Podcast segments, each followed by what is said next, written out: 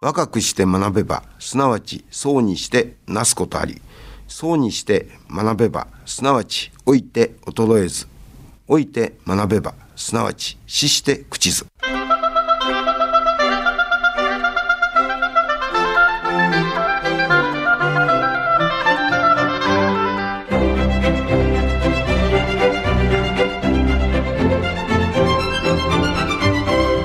兵庫ラジオカレッジ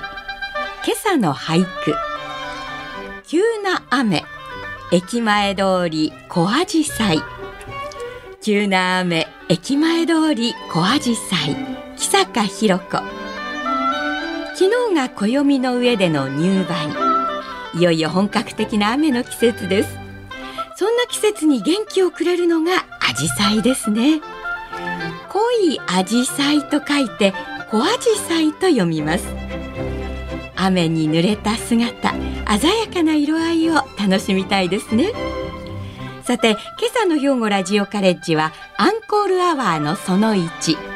令和2年11月21日に放送した中部大学総合工学研究所特任教授武田邦彦さんのご出演で50歳から元気になる生き方をお届けします。今朝の講座は聴講生障害聴講生対象の課題番組です。聴講生障害聴講生の皆さんは講座を聞いて感じたことをはがき1枚にまとめ事務局まで提出してください。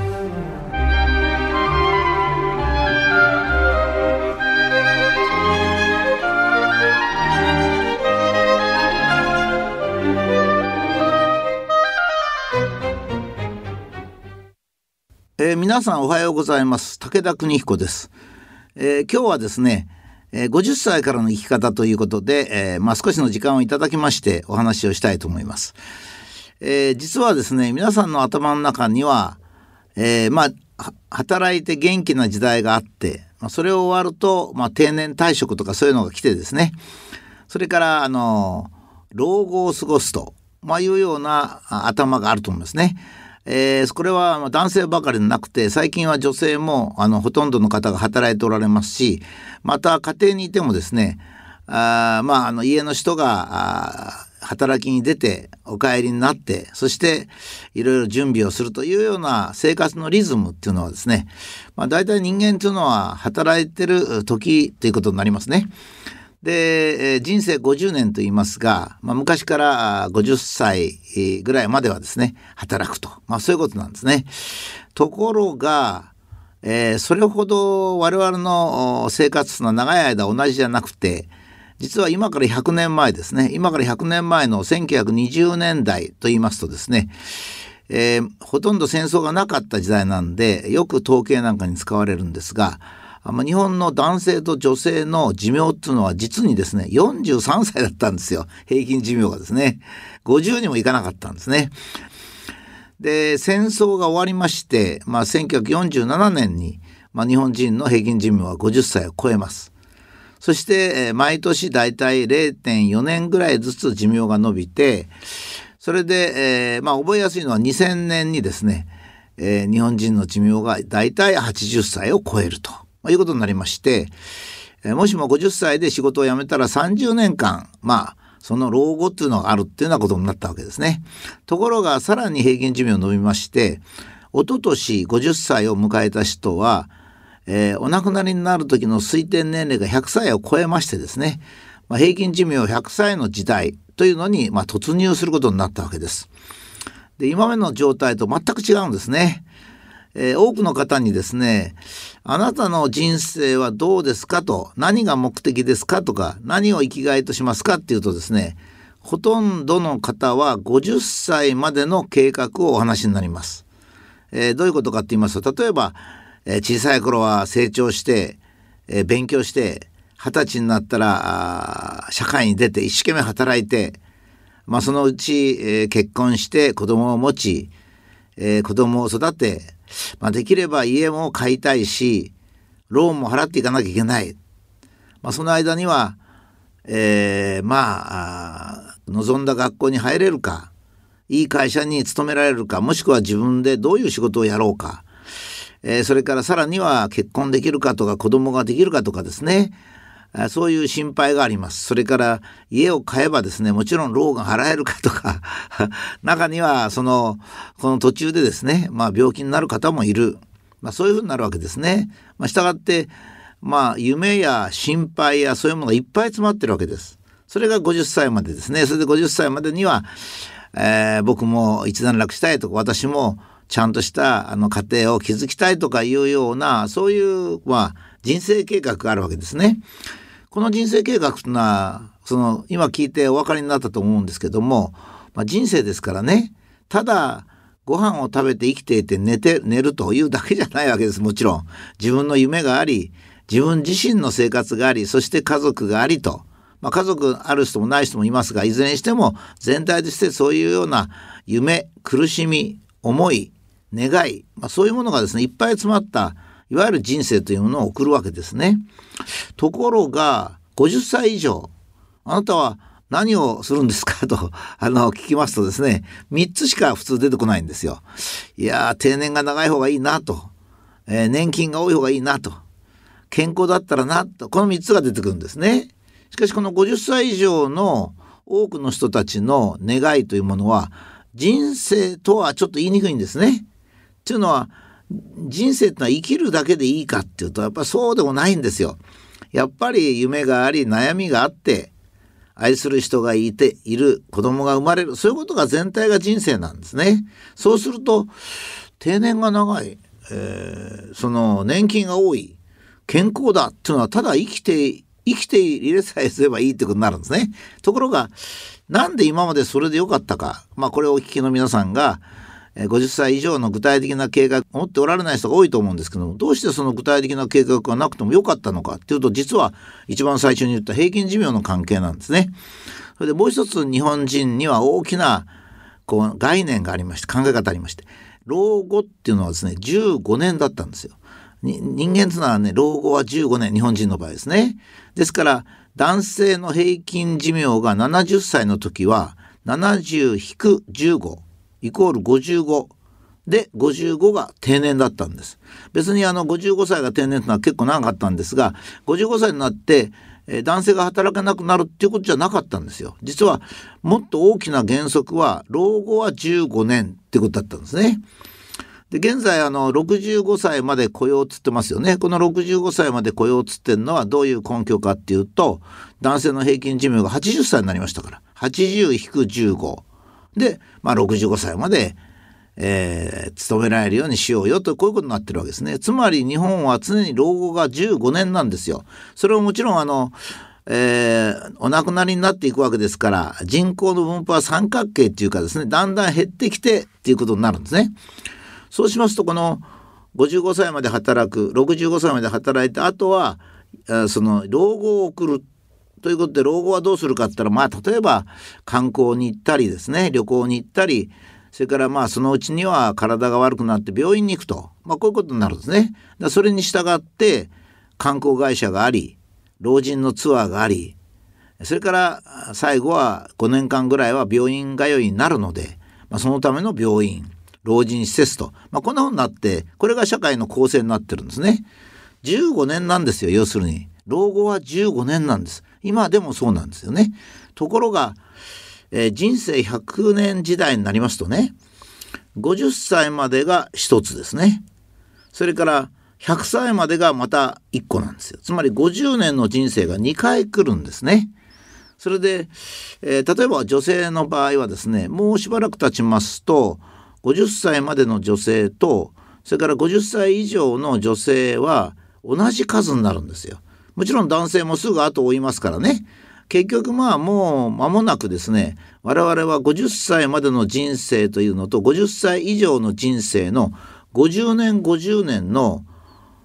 人生を2回経験するんです。じゃあそれは100年に伸ばしたらいいじゃないかって伸びないんですよ。というのはどうして伸びないかっていうとですね、まあ、女性の方を中心にお話しすると簡単なんですが最初の50第一の人生と私が呼んでいる0歳から50歳までっていうのは大人になって子供を産んで家庭を作るっていうのが主な目的ですね。あ目的っていうか形ですね。男性は、えー、まあ、男性女性はあまり関係ないんですけど今はですね。だけどまあ子供を産むという点では女性と男性と大きく人生が違いますからね、えー、男性は仕事をしてそしてまあ頑張って社会貢献してってことになりますね。そう50歳を過ぎますとですね、まあ、女性の場合はあらかたまあ子供を産むってことは難しくなるんですね。まあほとんど不可能と言ってもいいですねあの50歳以上は。そう50歳から100歳までは女性の場合例えば子供は産まないですねそれからご結婚されてる人は、えー、もう別の結婚をするってことは一般的ではありませんね。それからまああのえっ、としたがってその例えば異性関係っていうのは最初の50年とそれから第二の人生の50年と大きく違うわけです。まあ、男性だ女性だってことはあまり言いませんがしかしまあ女性がそういう子供を産むという点では非常に大きく人生っていうのは違うんですね。男性ももちろん50歳以上になりまして新しく結婚するってこともまあ普通はありませんしですねわざわざ今一緒に連れ添ってきた奥さんと別れて新しく結婚するっつったってですね結婚したってもう子供はほとんどありませんからねだから全然違うんです。でこの違う50年っていうのは実は非常に難しいんです。なんで難しいかって言いますと、一番最初にお話ししましたように、日本長寿国日本でもですね1947年つまり戦争が終わってからしか50歳以上の人生ってないんですよ。だって、えー、それまでは寿命平均寿命が50歳以下なんですからね。だから例えば宗教お釈迦様とかイエス・キリスト。そういった宗教ですね。それから文学。まあいろんな方が夏目漱石とかですね。いろいろあの世界でもトルストイとかそういう方が人生とは何ぞやっていうのを著述しておられます。哲学もそうですね。ソクラテスとか、まあ、いろんな方が哲学人生とは何か。これも表現しておりますね。まあ、芸術分野でもどこの分野でも人生を深く考えたりしてるのは全部50歳までなんですよ実は。50歳以上の人生を書いている文学作品とかないじゃないんですね。だけどほとんどは違います。えー、したがって我々はですね50歳以上の人生についての基本的な考え方がないんですよ。もともとその文学にも哲学にもないわけじゃなくてあないですしそれから社会システムもないんですね。まあ、50歳以上になりますとリストラ対象になるとか定年がいつ来るとかそういう話ばっかになるわけですね。もちろん昔は男性は軍隊に行きましたが軍隊もあらかた50になるともちろん退役しまして、えー、軍隊にはまあもちろん体力の問題もあって入ってないわけですよ。したがってですね我々が50歳までの50歳から100歳までの人生計画がないというのは当然なんです。ある意味で当たり前っちゃ当たり前なんですよね。だから私は実はね、えー、人生の全般は、まあ、大学を出てから一生懸命、えー、会社の技術者として働いて夢もあったんですね。えー、こういうことを自分はやりたいって夢があった。家族をと一緒に、えー、ずっと来た。そして、えー、まあいろいろな人生家を作ったりいろいろして悩みもあって50歳に近くなって45になりましてそこで私はあの割合と随筆を書くのが好きですしまたまあまあまあ評価されておりまして、えー、私の随筆の一部がですねえー、現代高等学校現代国語の教科書に、まあ、15年ぐらい出てまして今も出てるかもしれませんが、えー、出てるんですね。で45の時私ですね「老婆の1時間」というあの随筆を書いたんですね。これはあの、えー、夕方ですねえー、ある地方の小さな住宅で縁側にですね、えー、一人の老婆が座布団を引いて、まあ、座っているわけです。まあちょうど太陽が山に沈むとこだったので、えー、赤いですね夕日に照らされて日向ぼっこをしてると。でその民家の前に小道がありましてねその小道を忙しそうに、えー、若い人が歩いてるまあ、家路に急いだり仕事の後片付けしたりしてるそれを見て老婆がですね「ああ私もああいう時があったわね」とつぶやくわけですね。まあそれは普通にある風景ですがしかしその老婆が頭もはっきりしてるんですよ。膝も痛くない腰も痛くないんですね。体力もちゃんとあるんです。しかし老婆は何で縁側に座ってるのか若い人が一生懸命動いてるのに老婆が、えー、縁側に座ってるのはなぜかと言いますとね、えー、それは老婆が望んだ道ではない例えばお嫁さんがですねお母さんもお疲れになるだろうから台所は私がやりますよというこれは親切な心なんですが実は老婆から台所の仕事を奪ってるわけですね。もちろん会社も定年っていうのがある。それからみんなもそう思う。まあ最近ではあの老人になると免許証を返納しろっていうのがあるんですね。まああのある意味では理由がわかりますがあのそれもやっぱり、えー、高齢の人から人生を奪ってるわけですね。もちろんあの運転免許を返納した方がいいよって人は好意で言ってるんですが結果的には老人から仕事を奪ってる。そして私はですねまあその随筆には老婆の一時間という名前を付けてるわけですがそれなぜかっていうとですねあその女性ですね。その今では老婆ですけど女性ですね。若い時の1時間も人生の1時間。そして年を召してからの1時間も老婆の1時間もその女性の1時間人生の1時間なんだ。本当は同じ価値があるはずじゃないですか。だけども若い時は一生懸命働いたり恋愛したりしてる。年取ったら夕日を浴びて日向ぼっこしてる。一体何なんだと それを周囲からその老婆はねやっぱり周囲の圧力に負けてその夕日を浴びてるんじゃないかっていうのが私のその時の随筆だったんですよ。ところが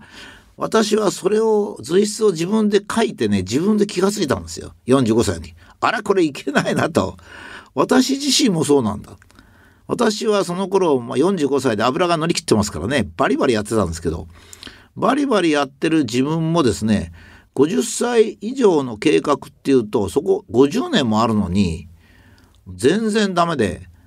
えー、定年が長ければいい年金が多ければいい健康だったらいいって3つしか考えてないってことは分かったんですよ。だって50歳から新しい技術を開発するなんてことは全然考えてませんでしたしね。ですからほらこれは私もそうだと思ってですねダメだとこれじゃ。やっぱり15年間の老後ならまあ流して住め住むことができますが50年の人生を流すということはできない。そこで大急ぎで45歳の時から準備をしまして50歳で会社を辞めました。えー、皆さんなんで辞めんの？ってなんで辞めるっていうことを説明するのも難しい。だってみんなこれから100年時代ってことも意識してないし年金が難しいってことも分かってない。なんとか人間っつうのはなんとかうまくいくだろうっていうふうにいつも思うんで年金もなんとかなんじゃないかと思ってるわけですよ。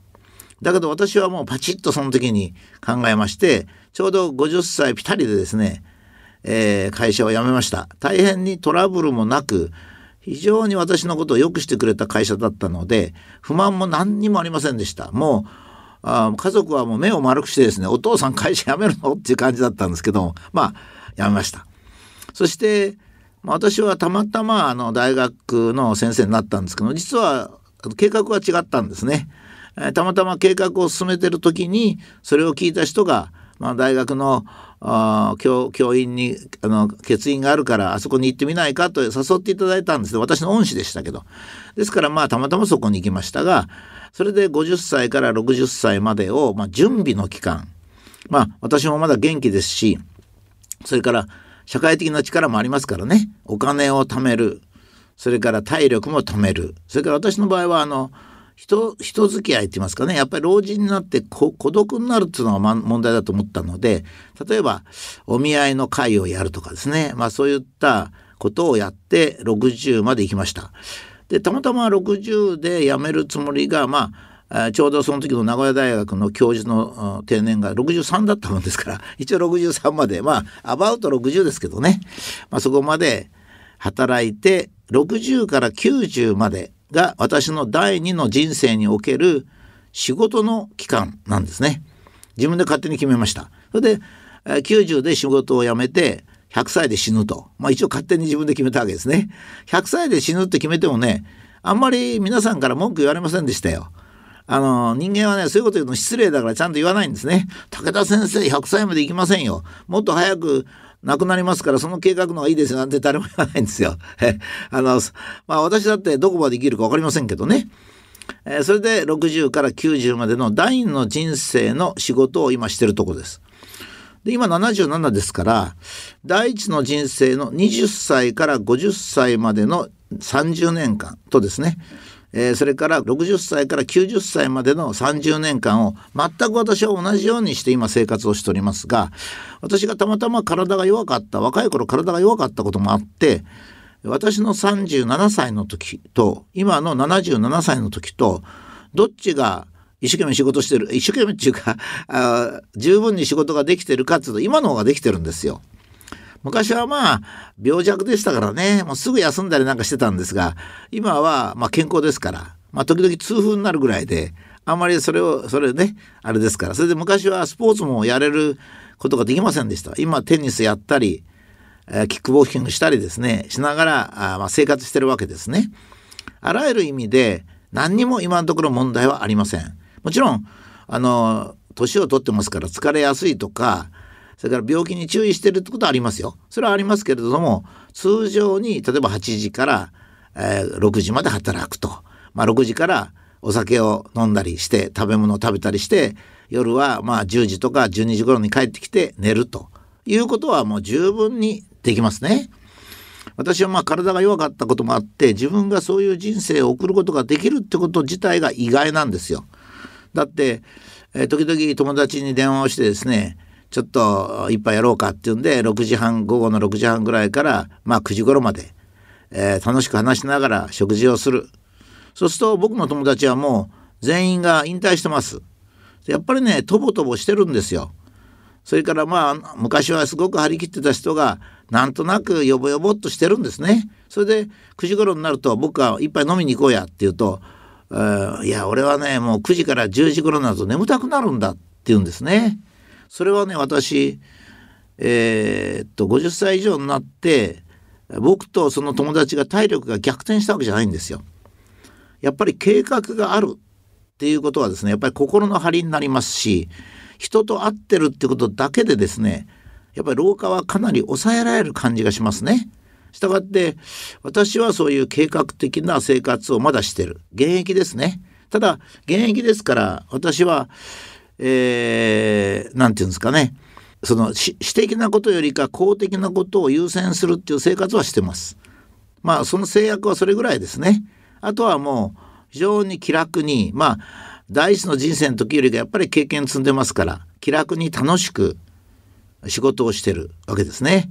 ですからあのー随分行動が違います。私はまあ、えー、72歳の時から人生で初めてテニスをしましてね72からテニスするってのはちょっとおかしいかなと思ったんですがまあやっぱり計画があるとできるんですね。まあ、今や上級に近くなりまして試合なんかも楽しめるようになりました。それからいろんな計画もですね今からすることがあるんですよ。77歳の今からこれをやってみようとかあれをやってみようとか思うわけですね。それはどうしてかっていうとやっぱり計画があるからです。50年第二の人生は50年もありますから。50年間を計画なしでやるっていうとですねやっぱりボケちゃうんですよ。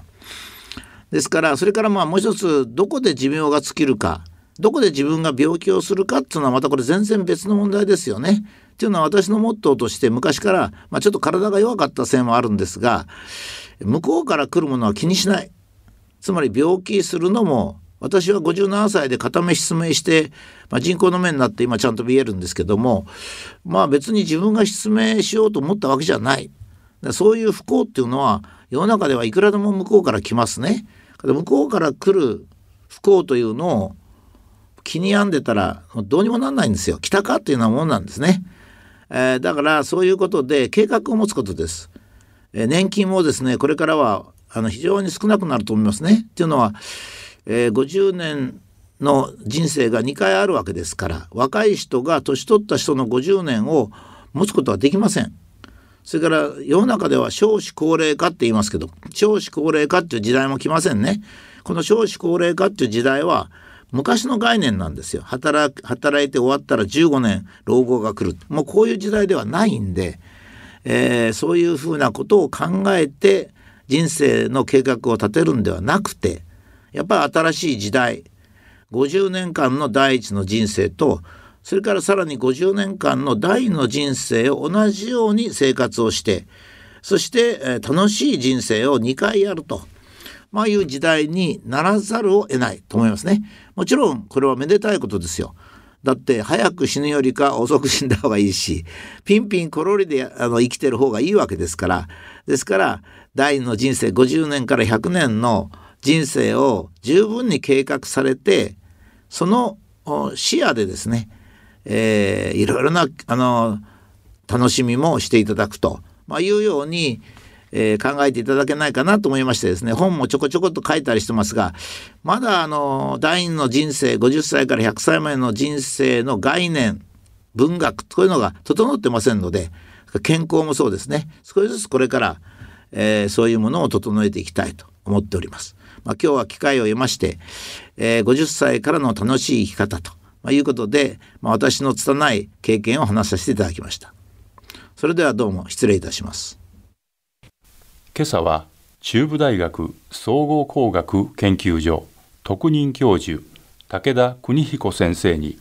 50歳から元気になる生き方と題してお話をしていただきました。平均寿命は年々伸び続けて人生100年時代という言葉も身近に感じるようになりました。武田先生から人生の後半50年を元気に過ごしていくための考え方や方法を教えていただきました。人生100年時代には50年の人生が2回もある。その人生を2度楽しむためには計画を立てることが大切であると繰り返し強調されていました。計画があるということは心の張りにつながり人と会っているだけで老化を抑えられるとのこと。また気になる健康問題については向こうから来る病気や不幸は気にしないこと。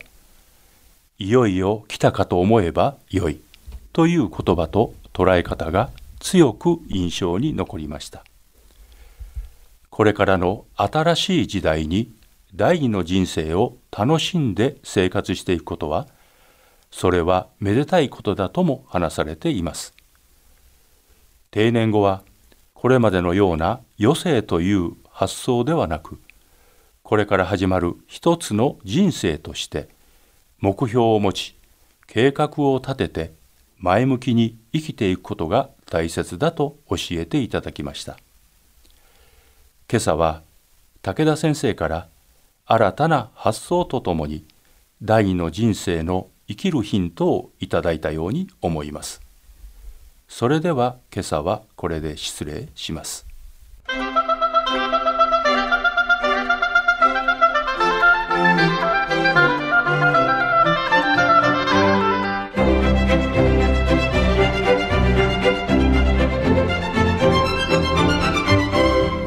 兵庫ラジオカレッジ。今朝は50歳から元気になる生き方を兵庫ラジオカレッジの北井清学科主任の案内でお届けしました